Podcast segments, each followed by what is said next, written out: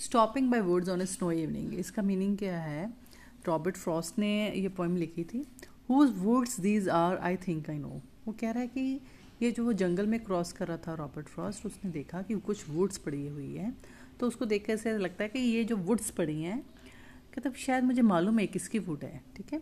His house is in the village तो और जिसकी ये वुड्स पड़ी हैं, उसका जो घर है, वो विलेज में है और ये जंगल में वुड्स पड़ी हैं। शायद वो उसको जानता भी है। लेकिन जिसकी भी हैं वो यहाँ नहीं है।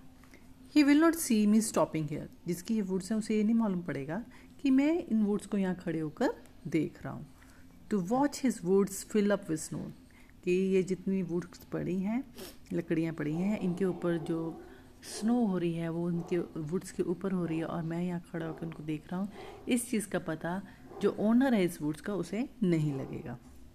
Little horse must think it queer to stop without a harm farm house near between the woods and frozen lake the darkest evening of the year तो इसमें रॉबर्ट फ्रॉस कहते हैं कि ये evening darkest evening of the year रात का time है, ठीक है? इसमें जो वुड्स हैं, जहाँ वुड्स पड़ी हैं और पास में एक लेक है, वो भी स्नो के कारण फ्रोज़ हो रखी है। और वो जो हॉर्स है, वो भी ध्यान दे रहा है, देख रहा है कि हम यहाँ पर क्यों खड़े हैं? तो चल रहे थे सीधा और खड़े होकर उन वुड्स को देखा जा रहा है। He gives his harness bells और shake to ask if there is some mistake वो हॉर्स अपनी तरह से उसकी जो बेल्स होती है उसको ज़ोर ज़ोर के शेक करता है, ठीक है? तो ताकि वो थोड़ा सा पूछ रहा है इनडायरेक्टली कि कोई गलती हो होगी हम यहाँ पर खड़े हैं, हम आगे क्यों नहीं चल रहे हैं? The only other sounds the sweep of easy wind and downy flake और इसके अलावा सिर्फ़ विंड की आवाज़ आ रही है। और जो स्नो हो रही है, उसकी आवाज़ आ रही है। The woods are lovely dark and deep ठीक है? लेकिन जो वुड्स हैं, वो बहुत ही सुंदर, शानदार लग रही हैं डार्क हैं और बहुत ही डीप कलर में और जो उस पर स्नो है। तो इसमें रॉबर्ट फ्रॉस्ट का दिल कर रहा है कि जो वो वहाँ पर खड़ा होकर थोड़ा टाइम स्पेंड करे। ठीक है? उनको देखे, उस नज़ारे को अच्छे से महसूस करे। उस सॉलिट्यूड में जहाँ कोई भी नहीं है, वो उसमें मज़ा लेना चाहता है।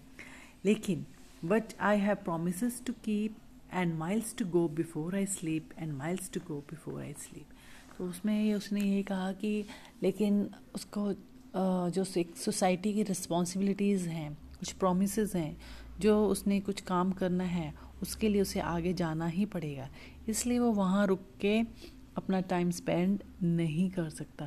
बिकॉज़ उसे बहुत आगे and miles to go before I sleep मतलब उसी दिन उसी रात को उसको अपना जो डिस्टेंस कवर करना है और जो उसकी रिस्पॉन्सिबिलिटी है वो काम करना है।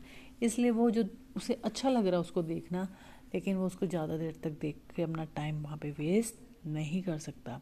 सो so, इसमें एक तरह से कॉन्फ्लिक्ट आ जाता है कि तुम्हारा दिल कर रहा है वहाँ रुकने का उस मोमेंट को इन्जॉय करने का but you are having some responsibility तुम्हें वो करना ज़्यादा इंपॉर्टेंट है। So this was all by the Robert Frost poem Stopping by Woods on a Snowy Evening.